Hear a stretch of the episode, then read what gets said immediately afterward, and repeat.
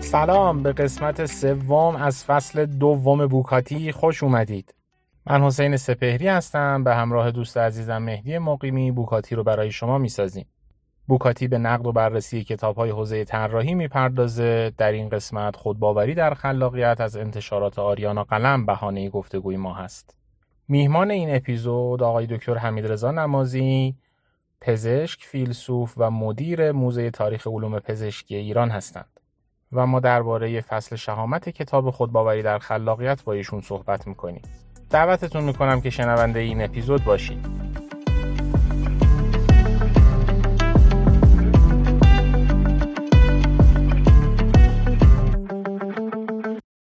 خیلی خوشحالم که توی این گفتگو با شما هستم و خوشحالتر که به این بهانه این کتاب رو خوندم. به حال می‌دونید که ما که در گیرودار بحثای فنی اکادمیک قوطه می‌خوریم گاهی وقتا از بیرون به این کتابا که نگاه می‌کنیم ممکنه گارد بگیریم و این کتابا رو مثلا از دسته کتاب های روانشناسی زرد فرض بکنیم.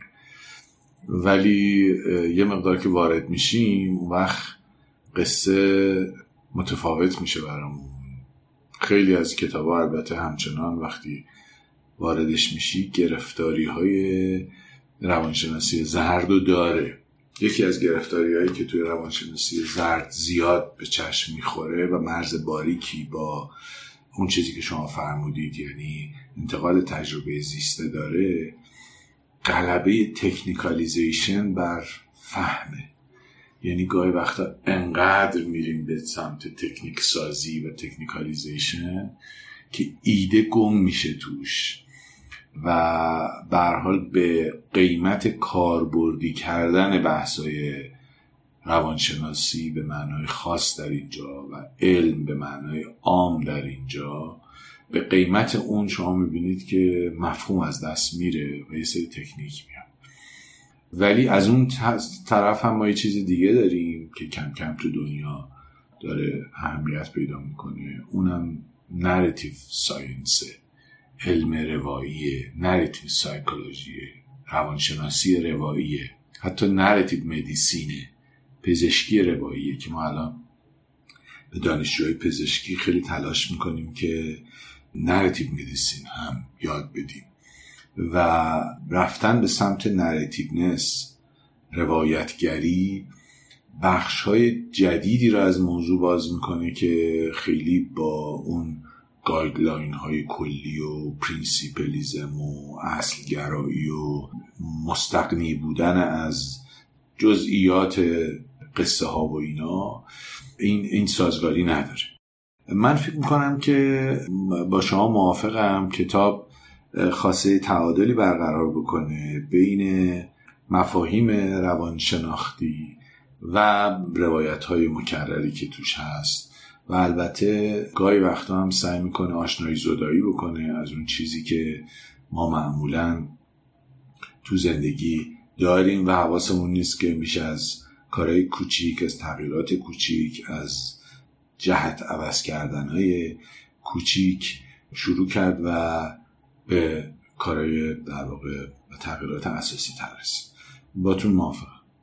یه جایی درباره این صحبت می‌کنه که ما می‌تونیم از این توالی شکست ها و نحوه مواجهه با شکست ها یه دیزاینی در بیاریم.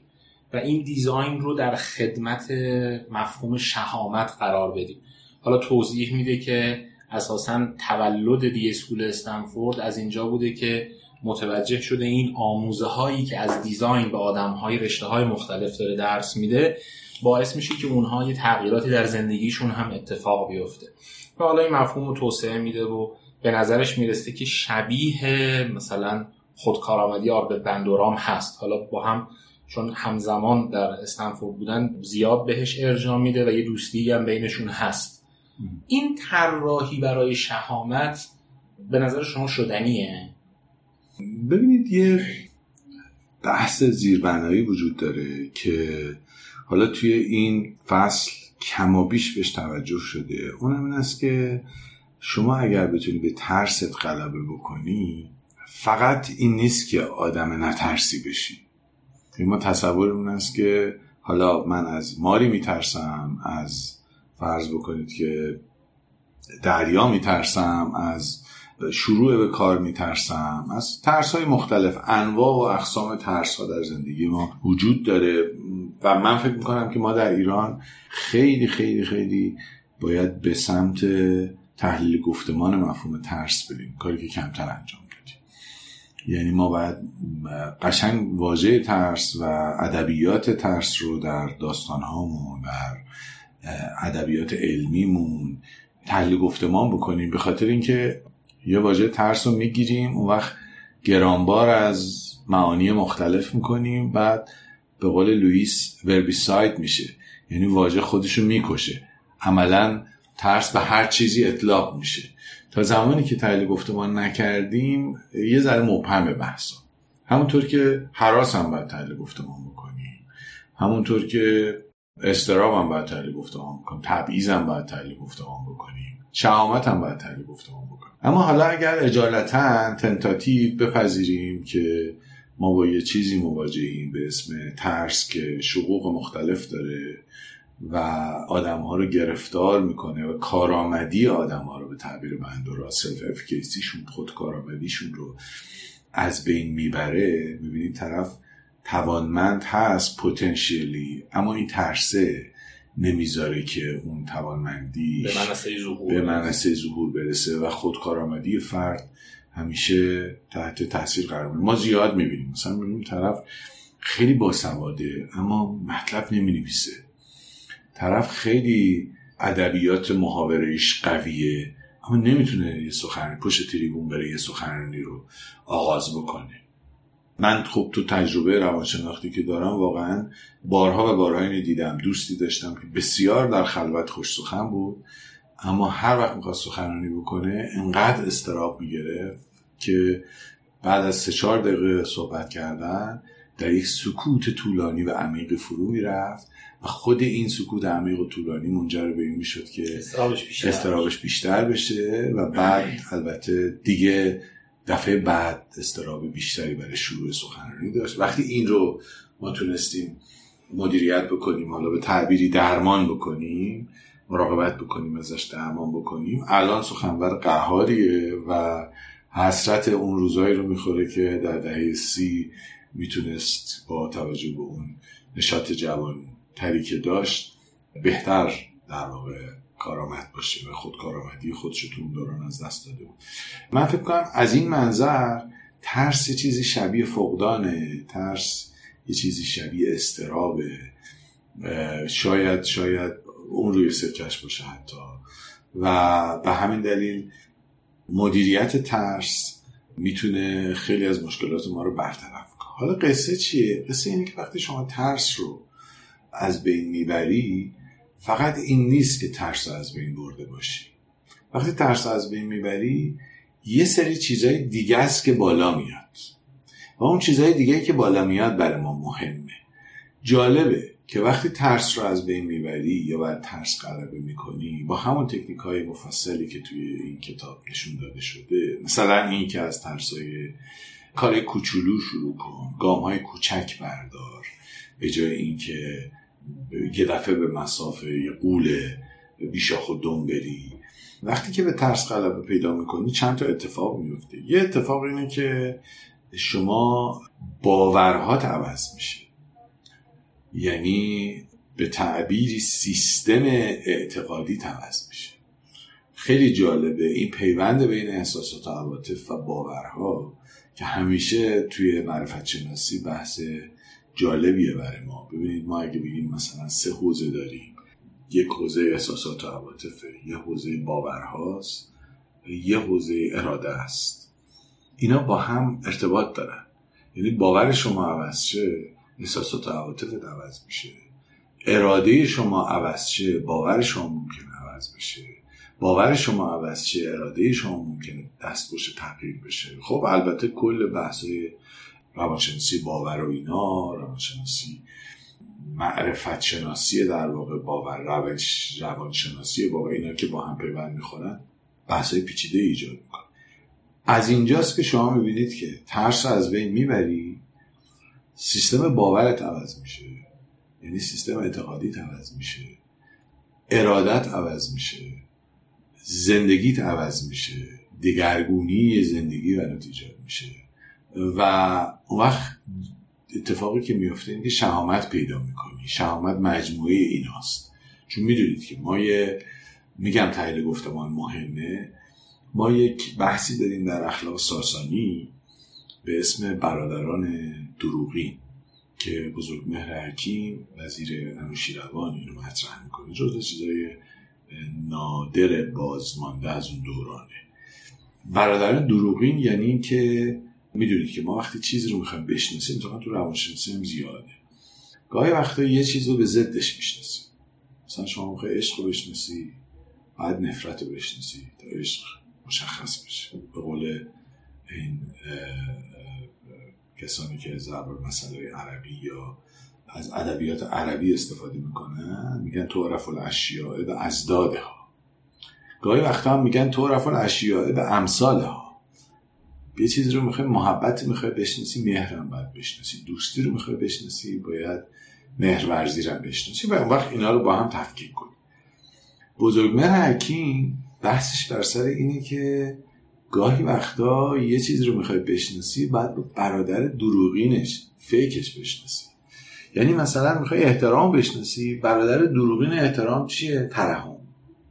حالا ما وقتی شهامت رو می‌خوایم بشناسیم باید برادران دروغین شهامت رو مثل مثلا تحور مثل بیباکی اینا, اینا رو باید بازشناسی کنیم و همین دلیل من میگم خیلی این کتاب دستمایه خوبی است برای اینکه زمینه این تحلیل گفتمان رو برای ما در ایران فراهم بکنه.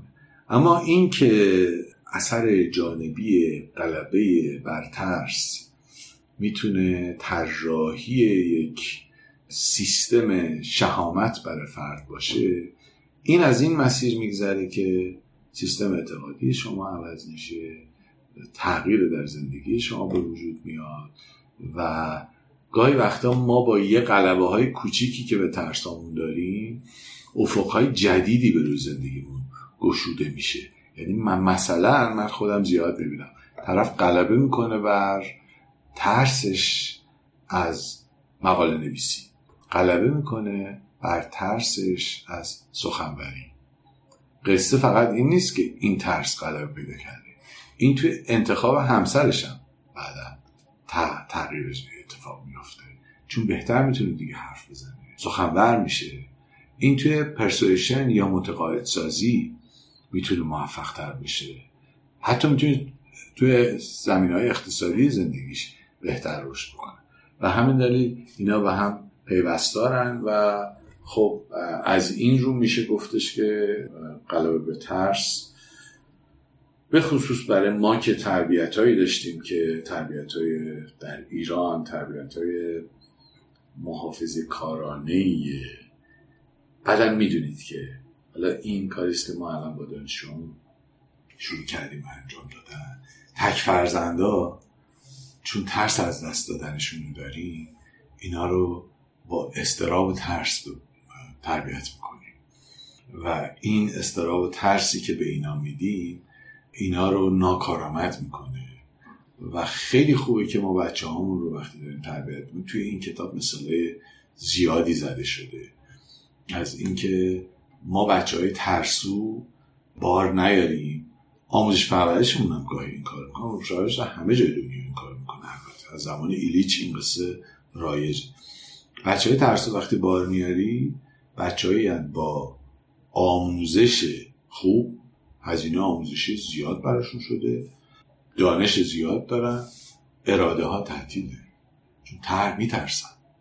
نالجشون خوبه باورشون معرفتشون خوبه. اراده هاشون تعطیله. احساسات و عواطفشون تربیت نشده. و از این حیث به نظرم این توضیحی که کلی اینجا میده خیلی برای جامعه ایرانی هم الان بخش. توی آخرین جمله که در این فصل جنبنده می‌کنه مطلب رو یه نقل قولی رو از گیورگی کنراد نقل می‌کنه. که شهامت تنها حاصل جمع گام های کوچک است. به نظرم این توصیفی که شما برای داستان مواجهه با این ترسه و اثر جانبی که روی بقیه چیزها می‌تونه داشته باشه شبیه این توصیف است. یعنی یه قدم های کوچیکی یه مواجهه های کوچیکی با اون ترسه باعث میشه که این یه جمع جبری بزرگ پیدا بکنه. برگردم به همون داستانه درباره این که خب مثلا برای این مواجهه با شهامت چه پیشنهادهایی داره یه جایی هم داره میگه که انگار ما باید شکست رو بپذیریم. انگار باید آغوشمون باز باشه واسه اینکه ما حتما شکست می‌خوریم و این ترس از شکسته خودش یه نکته مهمه.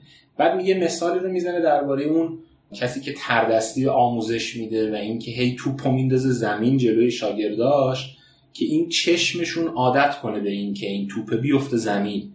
و حرف اون مدرس این داستان توپ بازیه اینه که تا وقتی که به این افتادن توپ عادت نکنی نگرانی که این توپ بیفته چی میشه؟ این داستانه توی فرهنگ ما چه شکلیه؟ یعنی انگار ما, ما می‌تونیم همچین چیزی رو تو فرهنگ خودمون آموزش بدیم که نترسید مثلا شکست بخورید. حتی یه جایی راجع به این صحبت می‌کنه که مثلا یه استاد دانشگاهی به دانشجوهاش میگه برید رزومه شکستاتون رو بیارید رزومه موفقیتاتون به درد من نمی‌خوره. من فکر می‌کنم به فرهنگی انگار با این مسئله چالش داریم.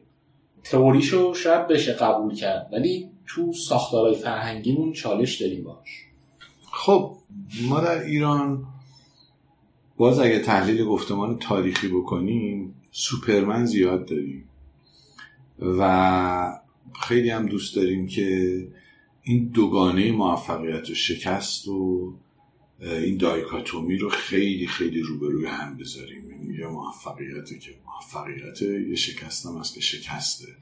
تو موفقیت شما جشن می‌گیرید مهمونی می‌دید تو شکست طرف کنج اتاق میخزه ناراحته و تمام زندگیش عوض میشه. کم نداریم آدم های باهوشی که مثلا به هر دلیل تو کنکور سال اول موفق نشدن انقدر این شکسته شکست پر رنگ بوده که شما می‌بینید که نابود شده مثلا و مثلا خواهر اون یا برادر اون که درسش هم از این بدتر بوده حالا در یک تصادف در یک شانس. حالا رتبه بهتری برده تو کنکور. و دو تا خواهرن که یکیشون در سطح بالای دانشگاهی و آکادمیک و اجتماعی یکیشون نابوده و هنوز داره در اون سیاهی و افسردگی و اینا ادامه میده. و همیشه هم این روایت کنکور روایت باز تولید شونده ای در زندگی است. انگار تمام روایت زندگی این باز تولید اونه.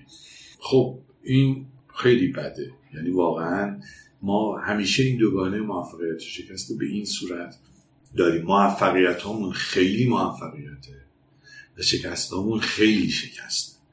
و خب می‌دونید که بالاخره اپیکور یه حرف جالب می‌زد می‌گفت آدما اگر آدمن به خاطر ضعفشون نه به خاطر اون جنبه های اول انسان بودنشون و سوپرمن بودنشون. بعدم می‌دونید که ما چقدر از این پرفکشنیزم ناشی از مدام به دنبال موفقیت های سریالی رفتن ضربه می‌خوریم. یعنی یکی از گرفتاری های ما الان من به عنوان کسی که دارم تو دانشگاه درس میدم مواجه شدن به آدم های پرفکشنیستیه که اینا بالاخره شکست می‌خورن. و یکی دو تا شکست ممکنه کلا اینا رو از شاکله بریزه به هم. یا اینکه اینا رو گرفتار آبسشن دنبال گرفتار استراب گرفتار وسواس و همه اینا بکنه. پرفکشنیسم فقط هم به روان شناختی نداره. پرفکشنیسم تاثیرات سیاسی امنیتی فرهنگی اجتماعی اینا هم توی جامعه به بار میاره و حتی اقتصادی خیلی جدی به بار میاره.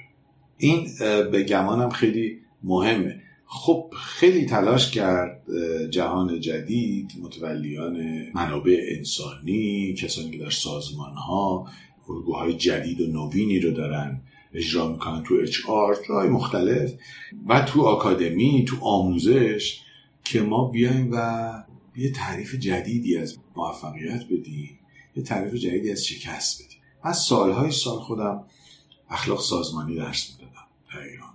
شاید بیش از مثلا 200 تا سازمان رفتم و organization ethics درس دادم. خیلی برام جالب بود. اینو هیچ وقت من ننوشتم جایی ولی برام جالب بود که انگاره سازمان های ما از موفقیت یک انگاره شانس توش بود.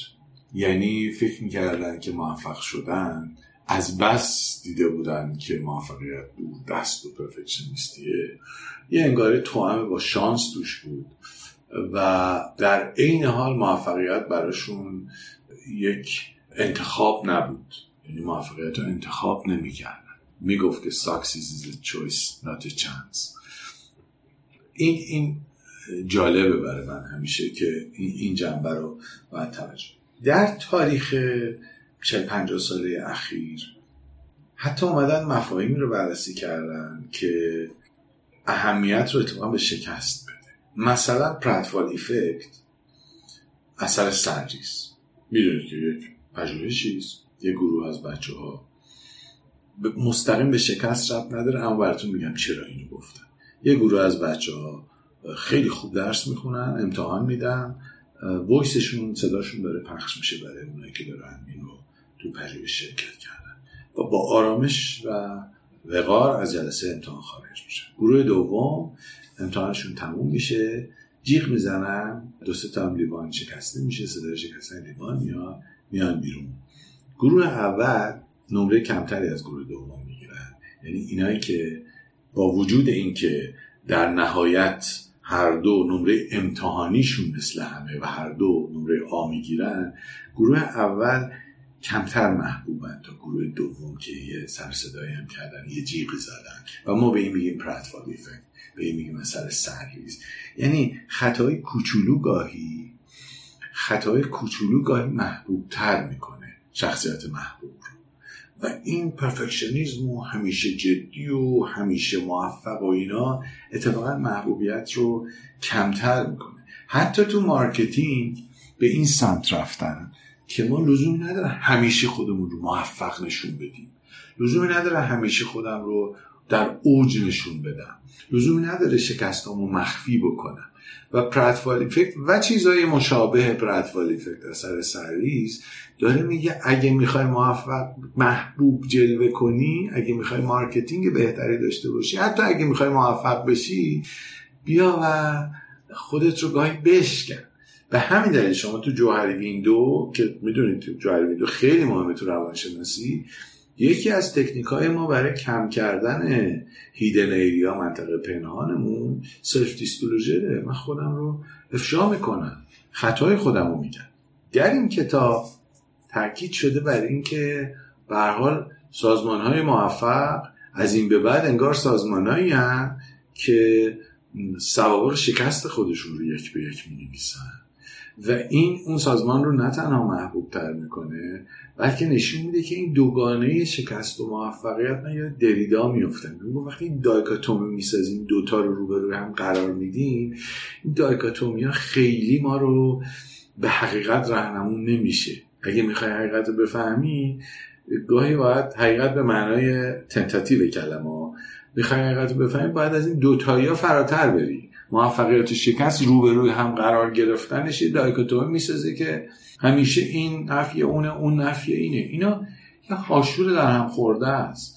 و جالبه که تو این کتاب پارادوکس شکست اشاره می‌کنه که اتفاقا اگه می‌خوای موفقیت بیشتر داشته باشی باید شکست بیشتر خورده باشی.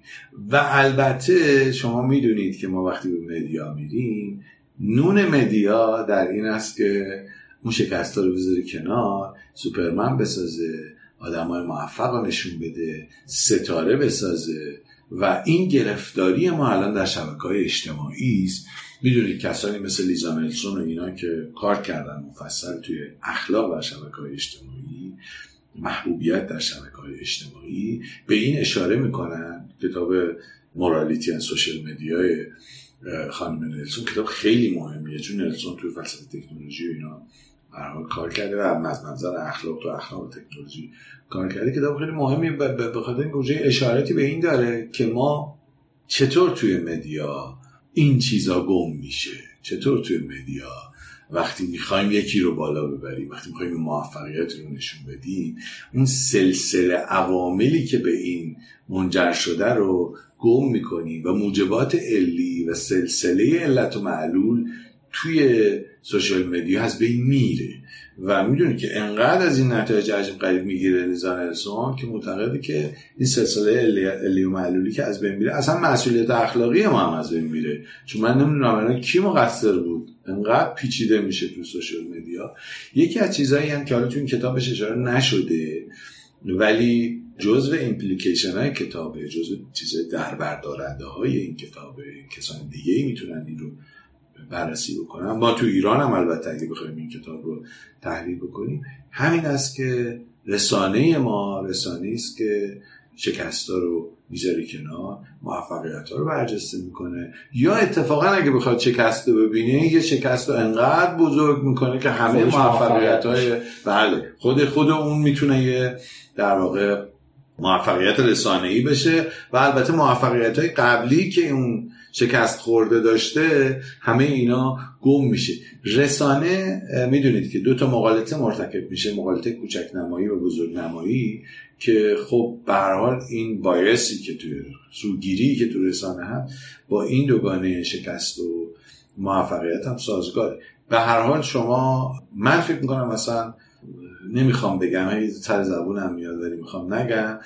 میترسم متهم میشن به اینکه هایدگری هم ولی این این هاشور بین شکست و موفقیت این هاشور بین شکست و موفقیت یه نوع نگاه وجود شناختی جدیده به جهانه که ما گرفتار اون دوگانه ها نمیشیم. و به همین دلیل من فکر می‌کنم که ما تو فرهنگ ایرانی نیازمند به اینیم. چرا تو فرهنگ ایرانی پوزش و عذرخواهی انقدر کم رنگه چرا ریپریشن جبران به عنوان یک اصل مهم رفتاری اخلاقی و همون اندازه که جبران اخلاقی صداقت اخلاقی و همون اندازه که سپاس اخلاقی صداقت اخلاقی. اینا هر دو دیوید راس چون اصول اخلاقیش اینا رو همه کنار هم و نه بر فقط دو تأخر که با یک وزن قرار میده چرا ما انقدر در پوزش خواستن تنبلی؟ به خاطر اینکه پوزش خواستن بیانگر شکسته بیانگر عقد نشینیه و یکی از گرفتاری های ما تو برساختن یک کامیونیتی یک جامعه ای که توی این جامعه می‌تونیم آرامتر مراقبتر و مهربانتر زندگی بکنیم یکی از مشکلات که فکر می‌کنیم اگه کسی پوزش بخواد این, این, دیگه همه موفقیت خودش گذاشته کنار و این دیگه مظهر شکسته و زلیل میشه و حقیر میشه. عرض کردم اون پراتفال افکت نشون میده که اتفاقا اگر بلد باشی چطوری پوزش بخوای محبوب تر میشی. و این قصه جدیست برای ما. ما البته خب حتی حتی ما یه ذره فراتر برم مرز آخرم توی این بخش.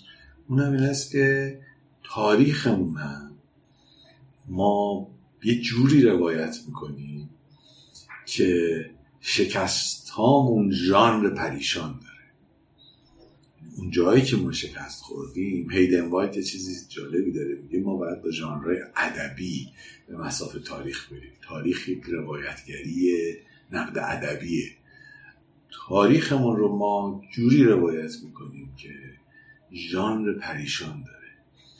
تاریخمون شکستامون در صورتی که وقتی نگاه می‌کنیم به این شکست های فراوانی که خوردیم و موفقیت های زیادی هم داشتیم تو چیزهای مختلف انگار که ما به یه ژانر دیگه ای محتاجیم که شکست رو انقدر غلیظ و تباه کننده و غیر قابل بازگشت و اینا نبینه آرنت یه جایی به بازگشت ناپذیری اشاره می‌کنه تو کتاب human conditions و اتفاقا می‌خواد توضیح بده که بازگشت پذیر انسان و شما با روایت می‌تونی بازگشت پذیر بکنی.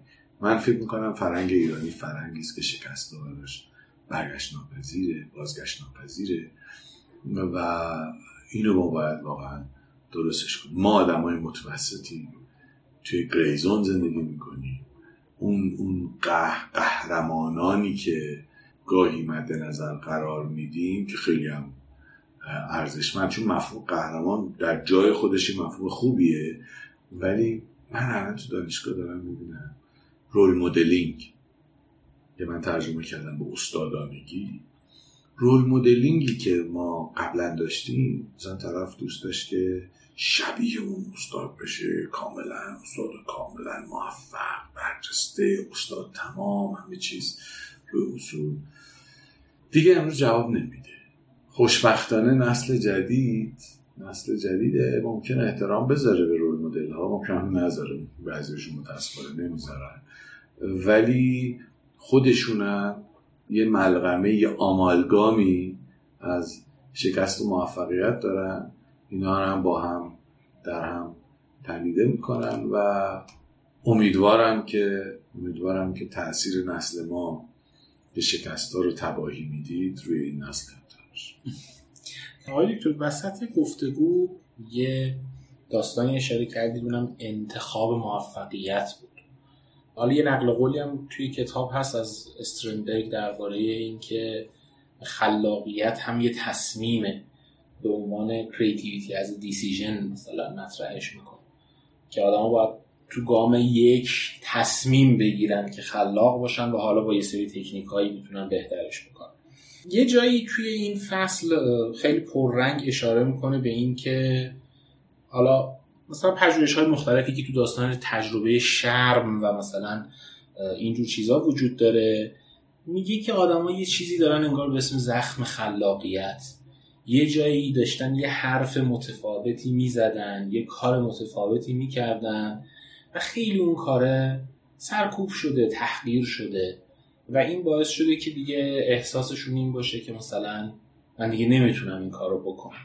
یه خاطره ای نویسنده نقل می‌کنه از بچگی خودش که دوستش مثلا یه اسب سفالی ساخته بوده و یکی از بچه های کلاس گفته که این که اصلا شبیه اسب نیست مثلا. و این تجربه امتداد پیدا می‌کنه و تبدیل میشه به الگوی تکراری زندگی اون آدم.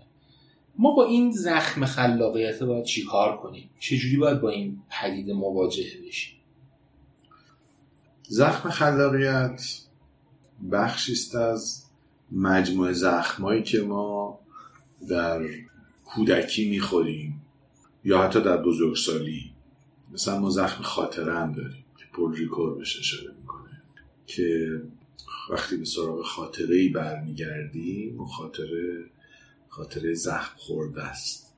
یا زخم گذشته داریم. اونجا میگه تروما آف پست ترومای گذشته داریم.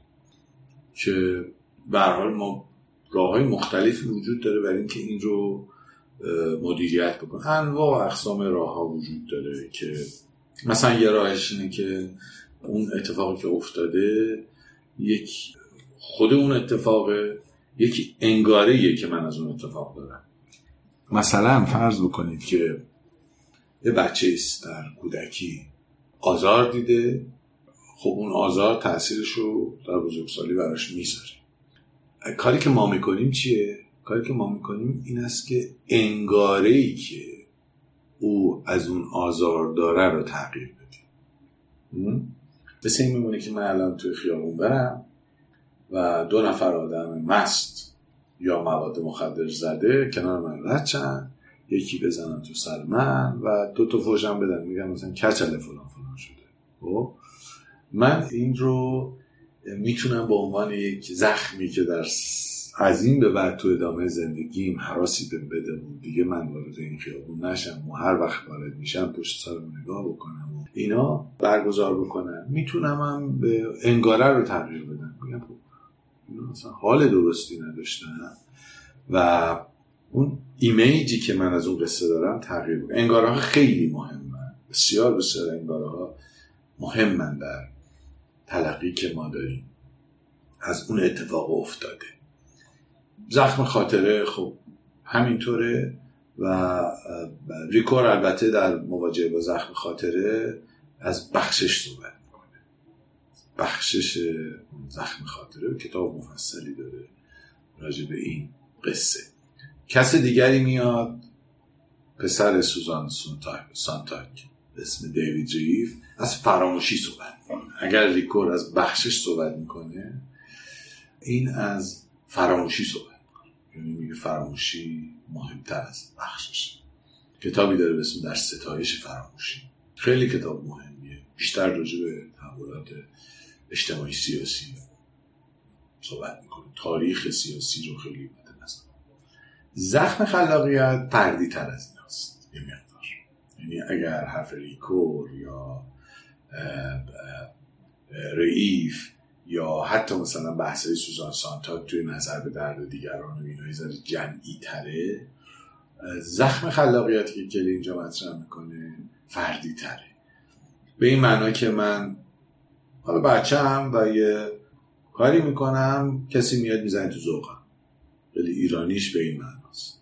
ما البته در بزرگسالی هم زیاد تو ذوقمون می‌خوره. یعنی فکر کنم خیلی آدم مهمی هستیم کار جدی کردیم ولی کسی میاد تو ذوق ما می‌زنه.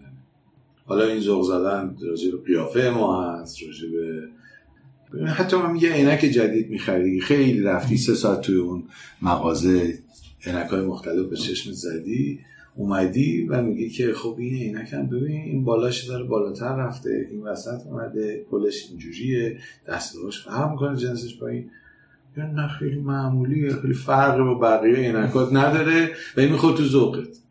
و از این به بعد دیگه ممکنه که تو یه کلا مفهوم عینک برات یه مفهوم بیمعنی بشه یا تلخ بشه. آره اون اون فرزندآوری از درون به بیرون بود می‌گفت مثلا مادر تو بچگی نه تنها تازه زخم خلاقی مادر تو بچگی هر وقت می‌خواسته بری کفش بخره مادرش گرفتاری ایجاد می‌کرده براش اونو به پوش این پشت پاتو می‌زنه این جلتو می‌زنه این کفش مناسب نیست اون کفش مناسب حالا که برای بچهش می‌خواد بره کفش بخره خودش استراب داره. بچه راحت داره تو اونجا می‌زنه خودش استراب داره. بعد وقت وقتی هم که می‌خواد بخره بخش از استرابش به بچه منتقل می‌کنه و همینجوری این قصه میره یا می‌خواد برعکس عمل بکنه.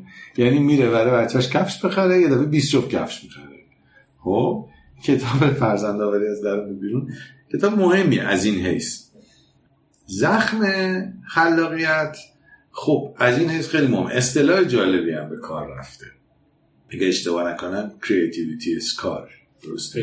فکر می‌کنم. creativity scar یا creation scar ه creativity scar آره. آره دیگه شما زخمه. بعد این خب ما در واقع به خصوص تو کودکی زیاد اینو می‌بینیم که کسی میاد و ما رو برای همیشه ناامید می‌کنه. مثل همین اسب سفالی که ساخته و طرف مده سری زده مثال جالبی که در این بخش به یادم میاد و البته ما هم در ایران داریم مثلا از خودم می‌زنم. من الان مسئول درس ادبیات دانشکده پزشکی هم هستم. درس ادبیات فارسی دانشکده پزشکی رو من درس میدم. خب می‌دونید دانشجوی پزشکی دانشجوهای باهوشی و خیلی هم به ادبیات علاقه یعنی اینا همه کنکور ادبیات رو 96 تا 100 زدن. یعنی اینجوری نیست که ادبیات ضعیفی داشته باشه. اما همین من که ادبیات فارسی الان درس میدم و خیلی هم کلاسم شلوغه و دوستانم علاقمندن و میان و ما چخف می‌خونیم با دانشجوهای پزشکی تاثیر ادبیات بر پزشکی تاثیر پزشکی بر ادبیات مزامین طبیبانه در حافظ سعدی شاهنامه متون عرفانی اینا رو می‌خونیم. کارنامه های بچگی من پر است از نمرات کم ادبیات و انشا و مثلا شما انتظار ندارید که بچه دبستان انشاش بشه مثلا 17 دبستان انشا رو 20 میدن دیگه. و من برام جالبه که چرا این اتفاق افتاده. یعنی چرا من در چهارم دبستان پنجم دبستان سوم دبستان نمرات انشا اونقدر پایینه؟ خب؟ حتی یه اعتراف دیگه دوست دارم بکنم و اونم این است که من در سال اول دوم دانشگاه به رغم اینکه درسم بد نبود درس اخلاق شدم ده و الان استاد اخلاق پزشکی دانشگاه تهرانم کمترین نمره بود فکر می‌کنم که گرفتم درس اخلاق بود. احتمالا اون موقعی که من انشا نمره کمی می‌گرفتم حتی پدر مادرم هم فکر می‌کردن که این میره بعدا مهندس میشه پزشک میشه. خیلی هم انشا چیز مهمی نداره.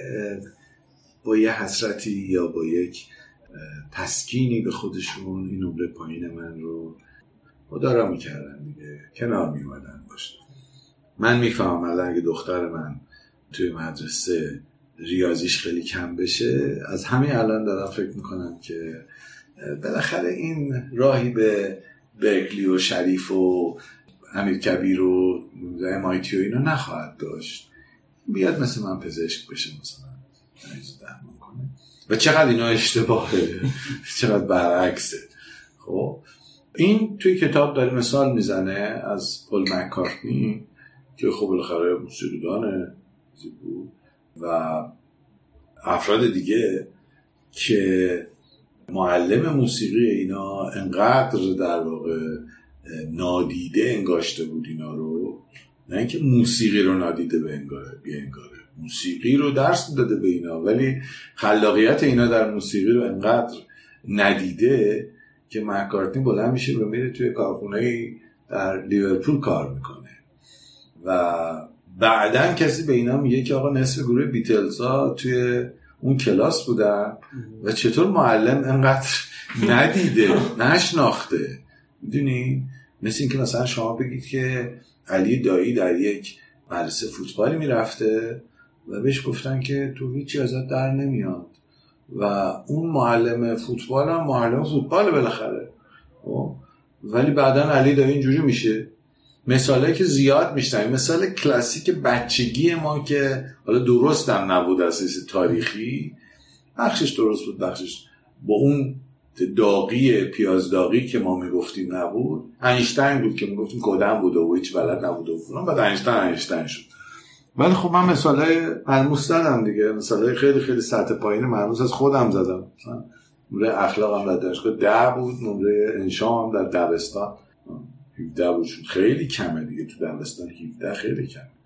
این به نظرم بخشیش برمیگرده به اینکه سیستم آموزش ما سیستم آموزش و پرورش ما در تمام دنیا خلاقیت کش و در واقع استعداد نبینه. خب؟ یعنی حجم زیادی از استعدادهایی که وجود داره نمی‌بینه. این قصه که می‌دونید از ایوان ایلیچ شروع شد در کتاب مدرسه زدایی از اجتماع که باز دو تا به فارسی ترجمه شده و اینجا هم اشاره خیلی خوبی می‌کنه در این کتاب از رابینسون فکر می‌کنم بله. اشتباه نکنم اشاره خوبی می‌کنه که به حال استعدادا توی مدارس از بین میره و اتفاقا مدارس خودشون جزو مقصرین زخم خلاقیت هم. به دلایل مختلف جزو مقصرین زخم خلاقیت الگوهای جدیدی که البته ما در ایران داریم الگوهایی که مبتنی بر اون رقابت سرسخت الگوهایی که مبتنی بر اون اهمیت شاگرد اول دوم سومی الگوهایی که مبتنی بر اون کارنامه انضباطی اینا نیست. چون می‌دونید به حال من دارم این کتاب دیگرم میگنم این به فارسی هم ترجمه نشده. کتاب خانم دبورا استون. کتابی داره با عنوان کانتینز شمردن. خیلی وقتا کم می‌کردن و شمردن و نمره انضباط دادن و نمی‌دونم نمره شکل اول دوم سوم کردن. کانتر پروداکتیوه ضد خودش بدر میشه. شما شکل اول تربیت می‌کنی که بقیه رو به رقابت بکشونی و همه بیان بالا و توی رقابت و مسابقه رشد بکنن. بسیاری از موارد این خلاقیت ها رو از بین می‌بره و معلومه دیگه شاگرد از شاگرد دهم به بعد دیگه دیگه شاگرد دهم به بعده. یعنی انگاره متوسط بودن رو داری القا می‌کنی. به رغم اینکه اون شده دهم به بعده معلوم نیست. یادم بشه که توی جایی خلاقیت خیلی زیاد داشته رقابت افکنی که وجود داره. مقایسه های مدام اینجا به مقایسه هم اشاره کرده مقایسه های مدامی که میشه دشمن خلاقیت واقعا. و ما یه اصطلاح خیلی خوب داریم به اسم پازیتیو استیگما انگ مثبت. مسئله که من با این مدرسه تیسوشان دارم چند بارم به مسئولین گفتم تو آلمان می‌دونید که جمع شد مدرسه تیسوشان. تیسوش کنار کمهوش قرار می‌گیره. بعد معلوم هم نیست دیگه ملغم اینا چی بشه. اون کمهوشه یه جایی بهتره تیسوشی یه جایی بدتره کما که ما بچه های تیسوشمون بعضیشون یه چایی نمی‌تونن دم بکنن. با یکی از بچه های خیلی نخبه رفته بودم سفر و گفتم یه چایی دم کن. آب میجوشید و این داشت چایی ها رو توی آب جوشیده میریخت. خب؟ و من متوجه این تا, تا الان به مفهوم چای دم کردن و جوشیدن توجه نکرده. ولی خب کیسوش از اون منم شما افرادی دارید که از عهده خیلی چیزا برمیان. حالا ممکنه توی انتگرال گرفتن خیلی موفق نشه این مهمه. پس چیزی که به عنوان زخم خلاقیت هست اولا به گمانم یه بخشیش نتیجه الگوهای آموزشیه. بخشیش هم نتیجه این است که خیلی به قضاوت دیگران ما اهمیت میدیم. و چون ما به قضاوت دیگران اهمیت میدیم یادتون باشه بزرگسالانی که زیاد به قضاوت دیگران اهمیت میدن بچه هاشون بیشتر دچار زخم خلاقیت میشن. بچه از کجا یاد می‌گیره که حرف دیگران مهم دیگری مهمه اما حرفش اونقدر نباید به من زخم بزنه. زمانی که می‌بینه پدر مادرش انقدر به حرف دیگران اهمیت نمیدن. توی اون مورال دیولپمنت کلبرگ نظریه رشد اخلاقیش شما اون پری کانونشنالش پیش تعارفیش پیش پیش قرار دادیش بچه چرا اخلاقی عمل می‌کنن؟ اخلاقی تا ده سالگی برای این اخلاقی که تنبیه و پاداش. توی کانونشنال مرحله دومش میگه چرا بچه ها حالا تا 13 سالگی سن عقلی 13 سالگی اخلاق میگه به خاطر اینکه اینا می‌خوان دختر خوب و پسر خوب بشن. اینا دنبال اینه که بقیه تحویلشون بگیرن. یه جوری ساز می‌زنن که به به مذاق دیگران خوش بیاد. خیلی توی این محله فریز میشن و مدام براشون خوش آمد دیگران مهمه. درسته. بلانشو می‌گفت ما جمع کثیری از دیگرانیم. اما این به این معنا نیست که حرف دیگری بتونه منو متلاطم بکنه. قضاوت دیگری بتونه منو متلاطم کنه. خیلی تو مرحله کامنشنال گلبک مرحله اولش که من اخلاقی عمل می‌کنم برای اینکه دختر خوب و پسر خوب باشم پذیرفته شم.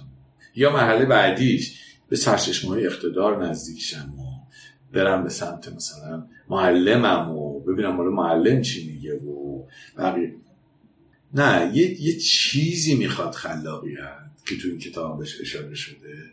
اونم روی پای خود ایستادن و یه مقدار مدیریت کردن قضاوت های دیگرانه و من خودم رو از اینکه مدام با قضاوت دیگران زیر رو بشم نجات بدم.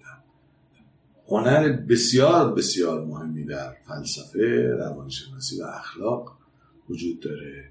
بین خود بودن و رابطه با دیگری.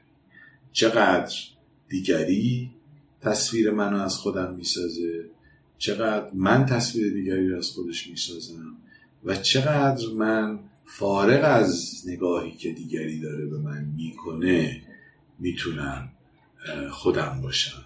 این بحث مهمی است که شما می‌دونید از چارلز به بعدی اهمیت پیدا که هم تو جامعه شناسی هست هم تو روان شناسی هست هم تو فلسفه هست هم تو اخلاق هست. پرسش جدی هست.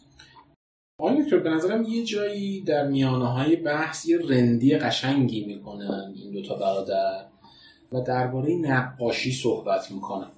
اون جایی که میگن این کشیدن کمک می‌کنه به این که آدم بپذیره این داستان نقص خودش و شکست خودش و ضعف خودش و و حالا شروع می‌کنم توصیه این که با این کشیدنه ما می‌تونیم یه قدم از این ترس رد بشیم.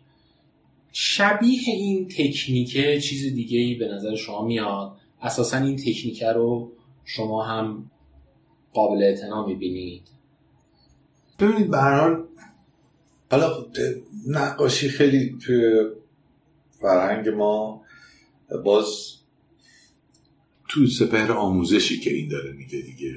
چون می‌دونی که این از دو نفر نام می‌بره یکی یک آدم نیست که تحلیلگره و باسواده نقاشی هم بلد نیست. ولی گاهی به عنوان ابزار کمک آموزشی ممکنه از وایت بورد استفاده کنه یه چیزی بکشه. اما وقتی می‌خواد بکشه من خودم این قصه برام بارها اتفاق افتاده. مثلا می‌خوام تو دانشگاه یا یه جایی یه مثالی برای بچه ها بزنم. حالا من خطم خوبه نقاشیم ترسیم هم خیلی جالب نیست. خطم خوبه. می‌خوام معده بکشم و مری بکشم و روده بکشم و اینا و بعد بگم این غذایی که می‌خوری میره تو معده. اگه این اسفنکتر این حلقه بین مری و معده چول باشه غذا برمیگرده با اسیدی که روش ریخته شده و میسوزونه و میگی ترش کردم. هر بار که می‌خوام اینو بکشم نگاه می‌کنم به چشمای این دانشجوها که الان این چی در میاد از آب و اینا به هم چی میگن و مثلا میگن که کشید مثلا شبیه این شد شبیه اون شد. خب. یعنی بلافاصله من راجع به نقاشیم قضاوت میشم. تا قبل از اون که دارم حرف می‌زنم من راجع به سوادم و صدام و نمی‌دونم تسلطم و به چه شخصیت بین رشته و فلان و اینا.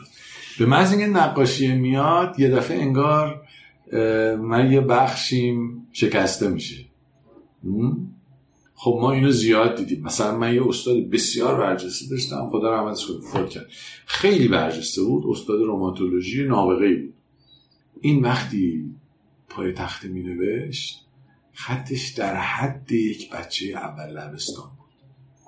در حد یک بچه اول یعنی حروف رو به هم وصل می کرد و یه چیز عجیب و غریبی میشه حتی بچه ها لیبل های روان پزشکی می‌زدن به این خطش. گفتن ماکروگرافی داره فلان داره بیسار داره این احتمال اختلالی داره. دونی دیگه خیلی اگزاجره کردن. ولی بود. یه قصه بود. خب این میگه که آقا من بنویسم همه چی معطوف به این میشه. خب بهتره که از نقاشی نکنم دوم این که بالاخره گرافیست و ایناست. میگه آقا من تو سی ثانیه می‌خوام یه چیزی بکشم. مثل من که مثلا من خطاتم خطاتی می‌کنم مثلا تابلو میمیسم وقتی می‌خوام پای تخته چیزی بنویسم یه حسرتی تو دلم هست که اینا که خط منو ندیدن. با این whiteboard ای داغون ماجیک های لیز. من این یه چیزی می نویسم همه فکر می‌کنن میگن خطش عدل نیست. من perfectionism میگه آقا خط منو می‌خوایم بیاین تو اتاقم تابلو منو با قلم درست ببینید رو دیوار. خب؟ بهتره که اصلا ننویسم. whiteboard چیز. presentation presentation پاورپوینت بعد می‌دونید که چقدر جالبه دیگه. می‌خوام چیزی بگم به این کتاب. هرچه اونم این که الان دوباره داریم برمیگردیم به تخت سیاه به گچ. چرا؟ چون میگن این گچ و تخت سیاه آرومتر مینوشت. همین که آروم داری می‌نویسی این کسی که داره یاد می‌گیره ارتباط آرامتری با مفهوم برقرار می‌کنه. تا اینکه ما تون تون تون تون روی این whiteboard می‌نویسیم و لیز می‌خوریم و میریم. پاورپوینت هم که می‌دونید ما رو دچار cognitive overload می‌کنه. یعنی به خصوص مدل ایرانیش. با اسلاید اول می‌بینیم مثلا یه chapter توی اسلاید اول ریز ریز نوشتی اسلاید دوم اسلاید سوم. تقریبا old fashion شده پاورپوینت و یه کسی اسمش هم یادم رفت می‌گفت که شیطان در جزئیات و پاورپوینت خود شیطان خود شیطانه. این مهمه. حالا این دو گروه که این نفر اول و نفر دوم که اولی اصلا میترسید از این که به جای علمش مورد قضاوت قرار بگیره در نقاشی و دومی که فکر می‌کرد که اون نقاشی اصیلش دیده نمیشه و مجبوری کاری بکنه. هر دوی اینا بحثایی است که در واقع مثاله است از اینکه ما چطور می‌تونیم تو خواب perfectionist خلاقیت خودمون چطور می‌تونیم تو خواب perfectionism بیانگری خودمون رو قربانی بکنیم؟ presentation خودمون رو قربانی بکنیم؟ و اتفاقا اینکه اتفاقا اینکه من گاهی وقتا خودم رو اینجوری میشکنم. حالا شکستن نه به معنای ایرانی کلمه ولی گاهی وقتا میام و خودم رو تقلیل میدم ردیوس می‌کنم. مثل اون مثاله که تو کتاب زده از سه مدل. آدمکی که ما درست می‌کنیم. آدمکی که احساسات عواطف رو نشون سرش بزرگه. آدمکی که تنش بزرگه می‌تونی جهت و حرکتش رو نشون بدی. و آدمکی که فقط ستاره ایه و می‌تونی رابطه رو توش بیان بکنی. آره اینا مثال خوبی است. یعنی حالا مثال نقاشیه تو اون برم نقاشی خیلی سنت رایجیه زیاد دیده میشه زیاد میشه ازش بهره جست و بهره برد. توی فرهنگ ما هم مثال مشابه میشه زد یعنی من الان مثلا حالا بلند بلند دارم فکر می‌کنم ولی مثلا اینکه ما حتی زمانی که یه چیزی مثال خیلی جالب ما یه مسابقه داریم به اسم مسابقه فوتبال کودکان مرکز طبی کودکان که همه اساتید دانشگاه جمع میشن و فوتبالیست های معروف کشور میان دو تا تیم میشن. تیم بچه ها هست تیم استاده دانشگاه هست تیم فوتبالیست هم هست فوتبالیست شخصی کشور تو مرکز طبی بازی می‌کنن و این در واقع آیدیش برای کودکان مبتلا به بیماری های سنبول علاج می‌رسه. خب خیلی از استادای برجسته ما مثل مرحوم دکتر مسلم بهادری که خیلی که سال پنج بود پارسال فوت کرد به جزد اولین پزشکای پاتولوژیست ما بود در ایران. و خیلی دیگه رئیس دانشگاه لباس ورزشی میشه میاد فوتبال بازی می‌کنه لایی هم می‌خوره همش. اینو شما می‌بینی که خیلی خیلی جالبه. یعنی برای من خیلی جالبه که اتفاق میفته. ما بخشی از خلاقیاتمون زمانی حاصل میشه که این این حالا به تعبیر تسامحی من فروکاست رو داشته باشیم. آیا که آخر فصل یه جایی یه اصطلاح بامزه رو به کار می‌بره. اونجایی که داره درباره سرسره بازی صحبت می‌کنه. که بچه ها مثلا وقتی می‌خوان روی این سرسره سر بخورن یه حس ترسی دارن. و این تکرار انجام دادن این عمل ترسناک کم کم مزه لذت می‌گیره. این روش این منش اینو ما چجوری می‌تونیم جاری کنیم توی زندگیمون؟ یعنی در مواجهه با اتفاقات در مواجهه با پروژه ها در مواجهه با مسئله ها این رفتن و بازی کردن و سرخوردن و به عنوان یه لذت تجربه بکنیم تا به عنوان یه قول بیشا خودمونی که اصلا نمیشه هیچ کاریش کرد.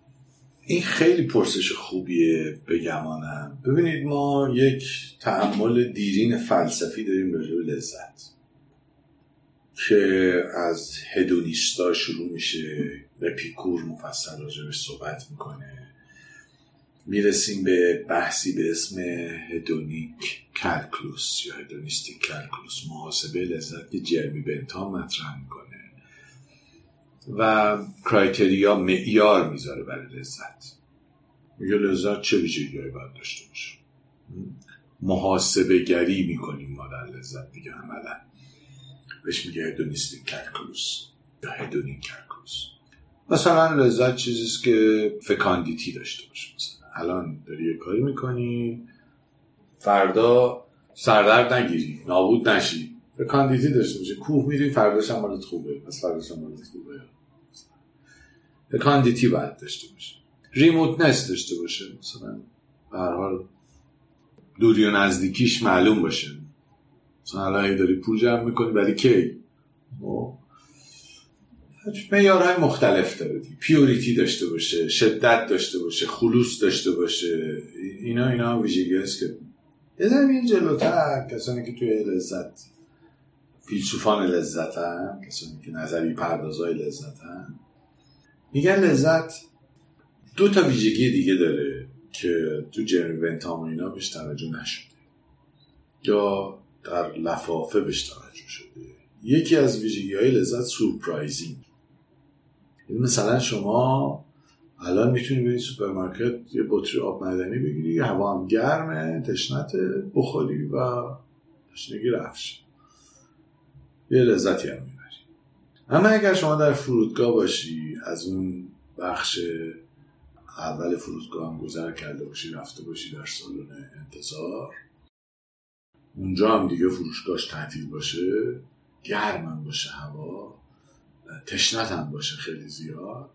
اگر یه دفعه ببینی یک آقای یا خانمی یه بطری یه باکس آب معدنی گرفته و میاد به شما میگه که این آب من دیدم هوا گرمه گفتم برای ملت آب بگیرم. و باز کنیم. اون خیلی بهت surprising داره. چرا ما سورپرایز می‌کنیم بقیه رو؟ چرا انقدر مثلا تو تولد سورپرایز می‌کنیم gift می‌خوایم به کسی بدیم وقتی سورپرایز می‌کنیم لذت بیشتری می‌بره تا اینکه از یه ماه قبل بگی که چی می‌خوای برات بخرم. بعد اونم هی میگه این رنگی بگیر اون رنگی بگیر. اونم یه لذتی داره ولی این surprising حالا اگه surprising طوری باشه که دقیقا خواست اون رو برآورده بکنه که دیگه خیلی میشه دومین ویژگیش narration ه. یعنی ما وقتی لذت می‌بریم که یه روایتگری داشته باشیم. مثلا اینکه شما الان من و شما با هم دوتایی بلند میشیم میریم یه کافه ای قهوه می‌خوریم.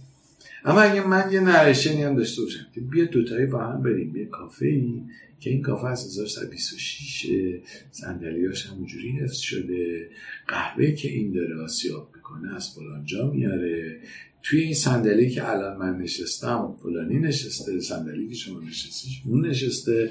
این نریشن لذت می‌بره بالا و زیاد می‌کنه.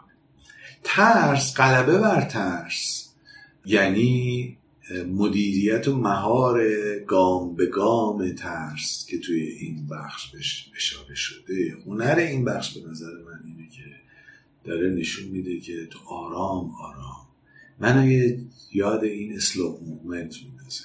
slow movement الان جنبش آرامیه که توی قلب راه افتاده. تو همه چی هم کم کم وارد میشه.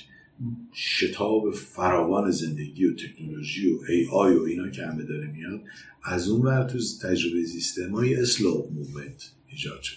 مثلا طرف میگه دو ایستگاه مونده به پایان. مقصدت پیاده شو. آروم برو. عجله در کار نیست. آروم برو.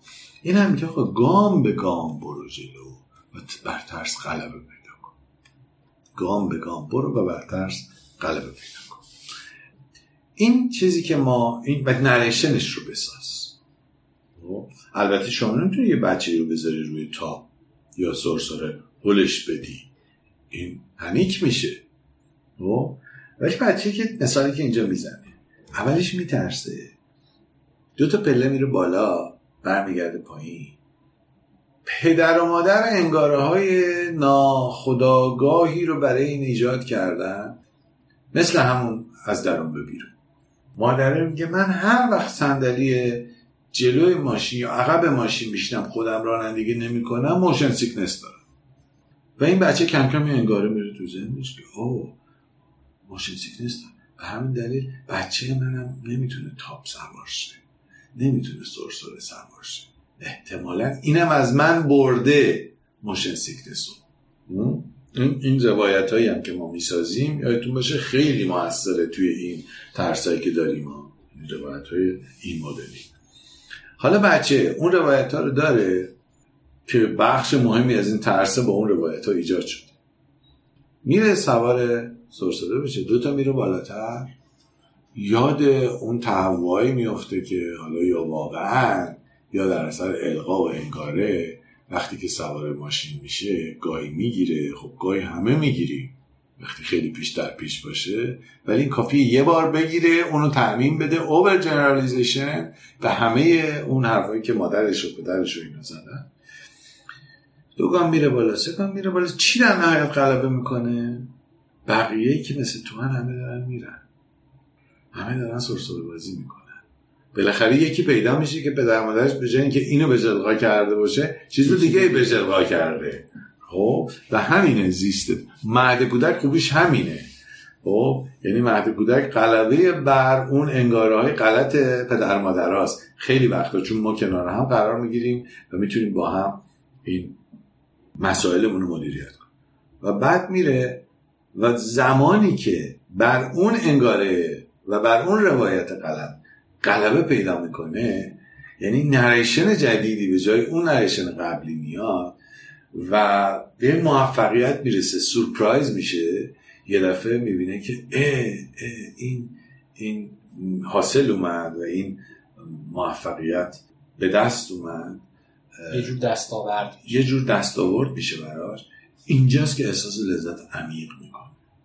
یعنی یه جور می‌دونید که خروج از safety zone و comfort zone که تو این کتابم بهش اشاره شده تو جنبه سازمانیش هم خیلی مهمه. مثلا این طرف مدیر HR یه سازمان بوده. مدیر marketing یه سازمان بوده. همه چیزش هم مرتب این ترجیح میده خارج شه من زیاد می‌شناسم آدمایی که ترجیح میده خارج شه از اون سازمان بری یه سازمانی که در ظاهر به هم ریخته حتی فشله. و اونجا دوباره شروع کنه به کار. اونجا زخم زبون بشنوه حتی. اونجا زخم خلاقیت بخوره حتی. اونجا شکست بخوره حتی. اونجا هی بگه اینا نفهمن. ولی خود این خروج از کامفورت زون و سیفتی زون و رفتن به یه سازمان جدید و از نو ساختن این خیلی جالب. من خیلی برام جالب بود یه استادی بود توی همین حوزه حوزه علوم انسانی میشناخته این بالا شد اومد عمان. از یک دانشگاه خیلی معتبر در غرب بلند شد اومد عمان. بعد من بهش گفتم چی تو اونجا راه کردی؟ اومدی تو عمان. گفت اونجا اونجا دیگه این حجم خلاقیت که من اینجا تجربه می‌کنم و ندارم. به رغم اینکه اونجا سیفتی زون بود برام. منطقه امن بود. ولی اینجا منطقه امن نیست. البته ناامنی احساس نمی کنم یادتون باشه خروج از منطقه امن اگه به این سکیوریتی و ناامنی منجر شه اوضاع خرابه چون ناامنی خودش امول امراض در خلاقیت. کسی که مدام احساس ناامنی می‌کنه اون ناامنی اون مایه ترسه. سکیوریتی اون مایه ترسه شما مثلا هر شب منتظر زلزله ای هر شب کیف دم دستته که زلزله میاد همه بپرن بیرون. حالا این اگه به یه معنای حساب شده فکر تو مشغول نمی‌کنه. تمهیدش رو یه بار کردی. خب؟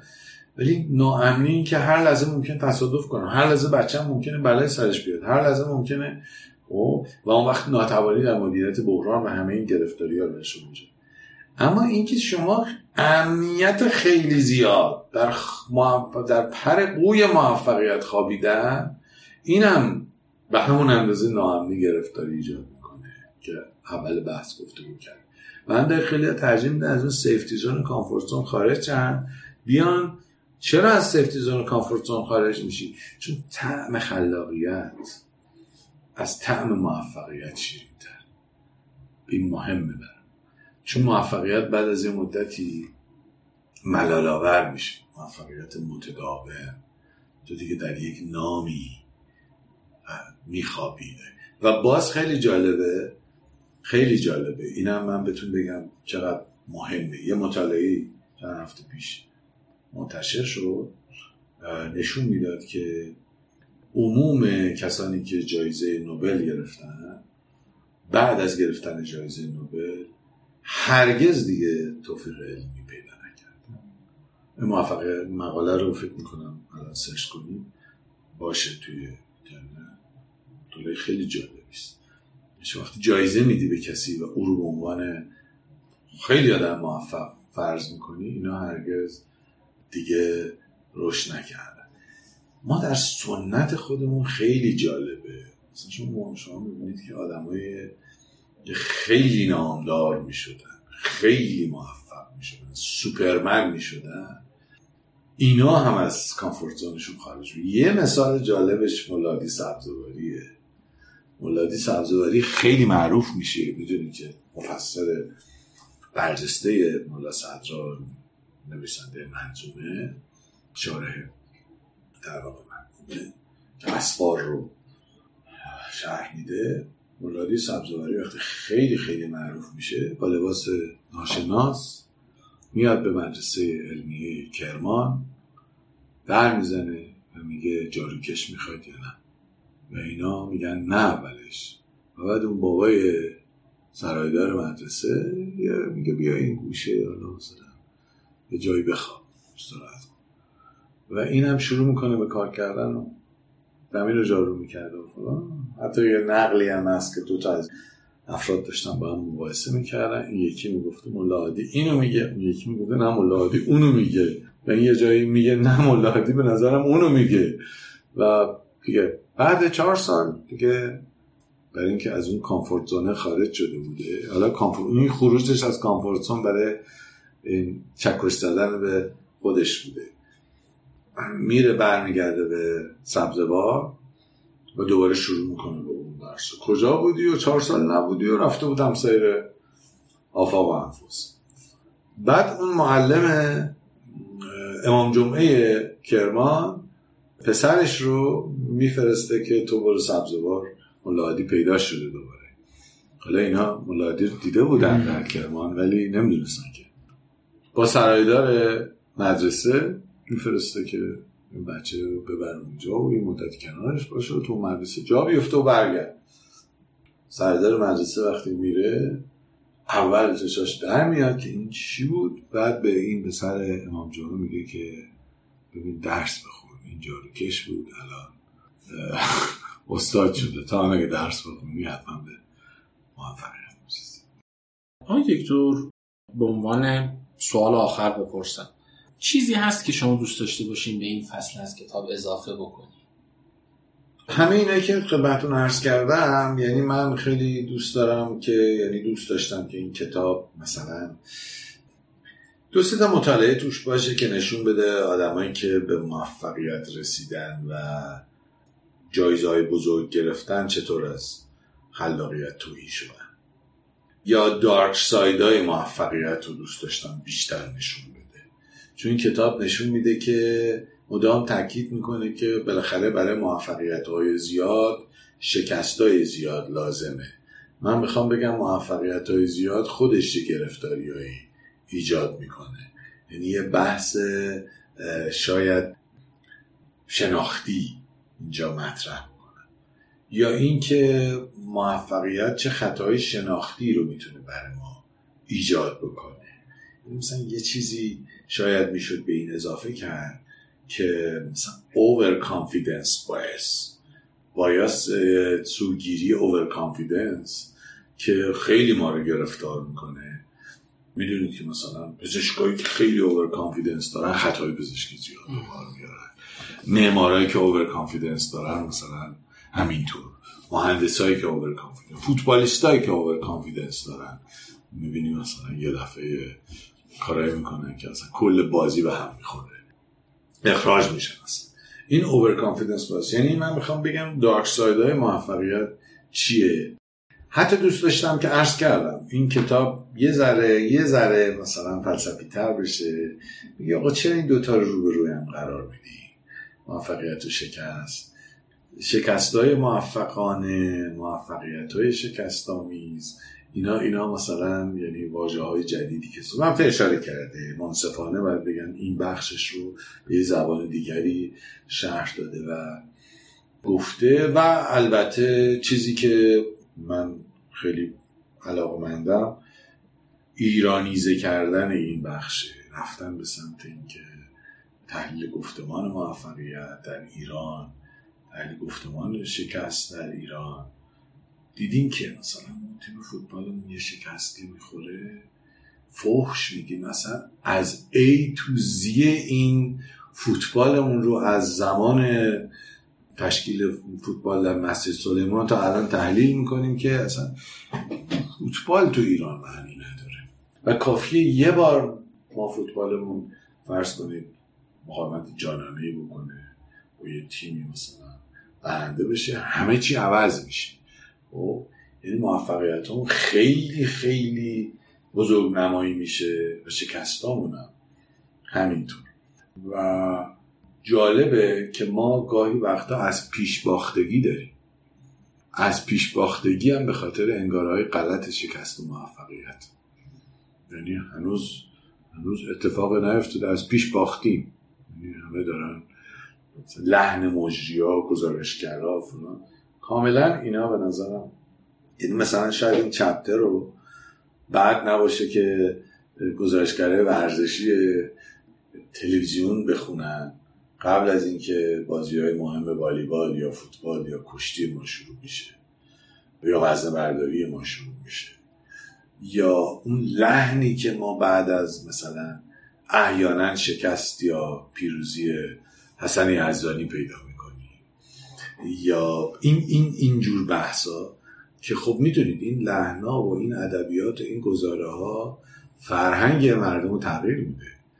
یعنی شما وقتی چند میلیون نفر نشستن و می‌بینن که بالاخره حسن یزدانی دوبار برد الان باخت. یا دوبار باخته الان برده. اون ادبیاتی که انتقاد میدی ادبیاتی که می‌تونه یه جامعه رو به خصوص بچه ها و جوان ها رو تحت تاثیر قرار بده. و این به نظرم مهمه. ژانر خلقیات ایرانی که خیلی راجبش کتاب نوشتن. از قدیم الایام که کتاب مثلا حالا خلقیات ما ایرانی ها از کتاب بازرگان هست کتاب جمالزاده هست کتاب جمشید بهنام هست کتاب عرض کنم که زیبا کلام هست کتاب دوست عزیزم آقای دکتر فراست خواه هست. همینجوری اینا راجع به ما ایرانیان نوشتن همینطوری که الان دیدن کتابی در مورد که این ژانر خلقیات ما ایرانیا خودش رو بررسی کنیم. چی شد که ما به خلقیات نویسی رو آوردیم؟ یک کتابی نوشته شده. خیلی آقای توفیق نوشته. یکی از اون پیشورز های نوشتن ژانر خلقیات در ایران نه همه اینا ولی عمومشون شکست. یعنی ما انگار با یه ژانر ادبی پریشان شکست رو داریم مکرر در مکرر شکست هامون رو روایت می‌کنیم و اسمش هم می‌ذاریم خلقیات ما و این به گمانم محل تعمل دوباره است. یعنی خب میشه از ژانر دیگری استفاده کرد میشه یه جوری دوگانه شکست و موفقیت رو نشون داد که تهش امید در میاد. تهش پریشانی و ناامیدی محض و سیاهی و اینا در نیاد. این که شما در این کتاب ببینید که طرف میگه اگه می‌خوای تردستی کنی اول بریز زمین این توپا رو که اون استراب ریختن از بین بره عادت به ریختن رو بر خود بگیری بعد حالا بنداز بالا اون وسطش هم که میفته میفته دیگه. ما از اون اول با افتادن شروع کردیم. او خب، سعدی افتاده است آزاده کس نیاید به جنگ افتاده. او خب، اصلا اولش اینجوری اومد. این به گرمانم. نکته به چشمتون اومده بود که حالا ما راجبش صحبت نکرده باشیم. نه شما بقدر مسلط بودید بر کتاب و بحث که نه چیزی نبود که فکر کنم می‌شد راجبش صحبت کرد. برای خود من اونجایی که دو سه جاش خیلی جالب بود. یه جاش اونجایی بود که می‌گفت حوالی و تواتر آزمون و خطا و موفقیت و شکست ما رو به یک شهودی میرسونه و به یک ورزی میرسونه که از مدت زمان مشغول بودن در یک کار مهمتره. مثال زده گفت یه خودروسازی که 20 سال تو کار خودروسازیه اما حالا آزمون خطایی خیلی نداره چون بالاخره یه فرایند خیلی خیلی فنیه. چیزی نیست که هی بخوای آزمون خطا داشته باشی. با این سیستم هایی که مثلا اپلیکیشن می‌سازن و کار کامپیوتر مدام هی آزمون خطا می‌کنن از صبح بشن می‌گفت این شهودش از اون قوی تره به خاطر اینکه تواتر آزمون خطاش بیشتره. این به نظرم جالب بود. البته خب خیلی هم محل تعمله یعنی میشه نقدشم کرد. چون حالا زرباهنگ زیاد آزمون خطای واقعا شهود ما رو تقویت می‌کنه یا اینکه یاد این بحثای اوتنتیسیتی و اینا میفتم که تو فلسفه بود. یا اینکه نه این این یه حرفی داره بگونم سارتره.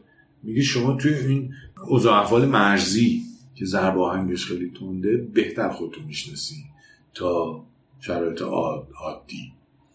اما بعضی آمدن نخ کردن گفتن که نه شرایط عادی یه شناخت از ما داره. اوضاع احوال مرزی یه شناخت از ما داره. الزاما این شناخت از اون شناخت بهتر نیست. ولی اینجا میگه این آزمون خطای مفصل شهود بهتری به تو میده. تا اینکه توی در یک زمان طولانی مثلا یه کاری رو انجام بدی. این خیلی برام جالب بود و اون بخشش هم که گفته بود کردیم با هم. اینکه سازمان ها تاریخ شکست های خودشون هم به رخ بکشن یه سازمان یه شرکتی بود که هفته پیش 67 ساله شد.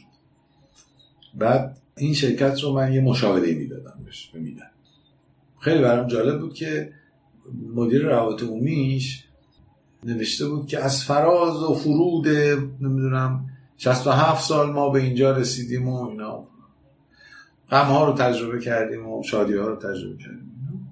یکی از مدیران اونجا اومده گفته بود نه چه ما اینجا سازمانمون روز به روز موفقتر و قدرتر و بالاتر رفته. فرود ما نداشتیم. ما اومدیم همش سازمان قوی هم هست سازمان خصوصی قوی.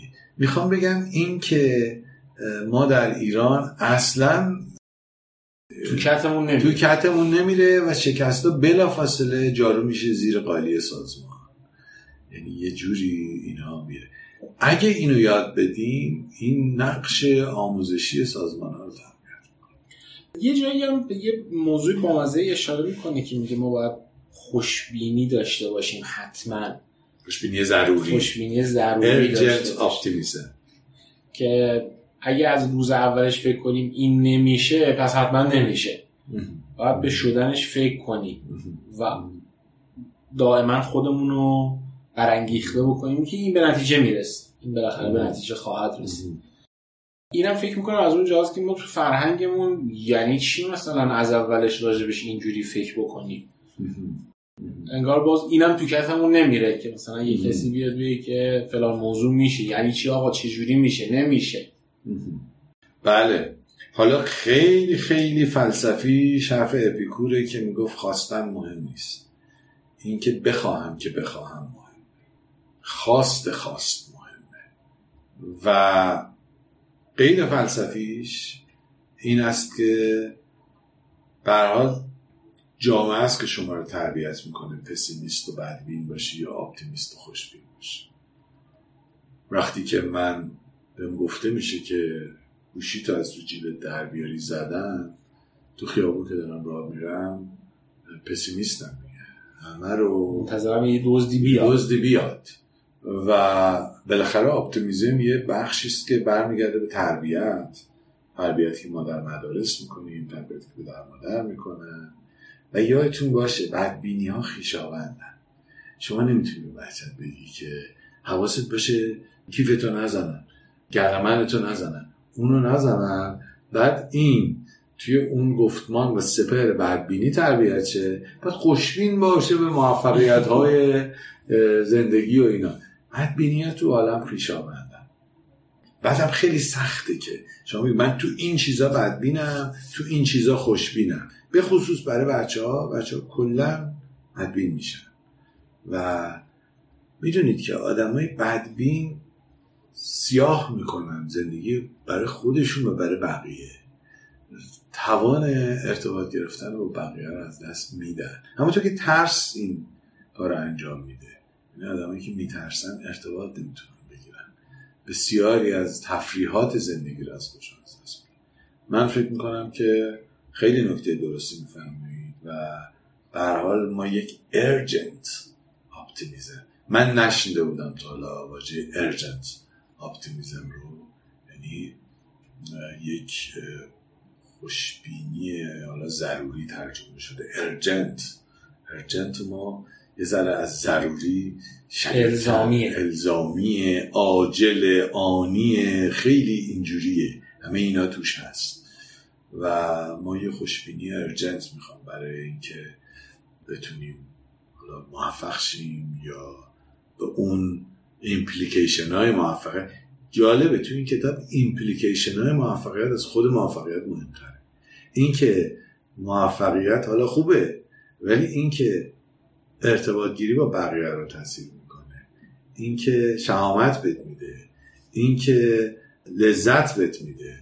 و اینا از خود موفقیت مهمتره. چون خود موفقیت همونطور که من خدمتتون دو سه بار عرض کردم دارک ساید داره. اگه تو موفقیت گیر کنی میشه همون جایزه نوبلی که بعدش دیگه هیچی ازش داره میشه همون کارگردانی که یه جایزه خوب می‌گیره بعدش دیگه تمامه این دارک تو دنیا کمتر به این کار شد. که آقا ما سعی کنیم که یه مدلی جایزه بدیم که این ادبیات جایزه و ادبیات موفقیت به نظرم در جهان جدید خلاقیت کشه. بازنویسی می‌خواد بازنویسی بازاندیشی.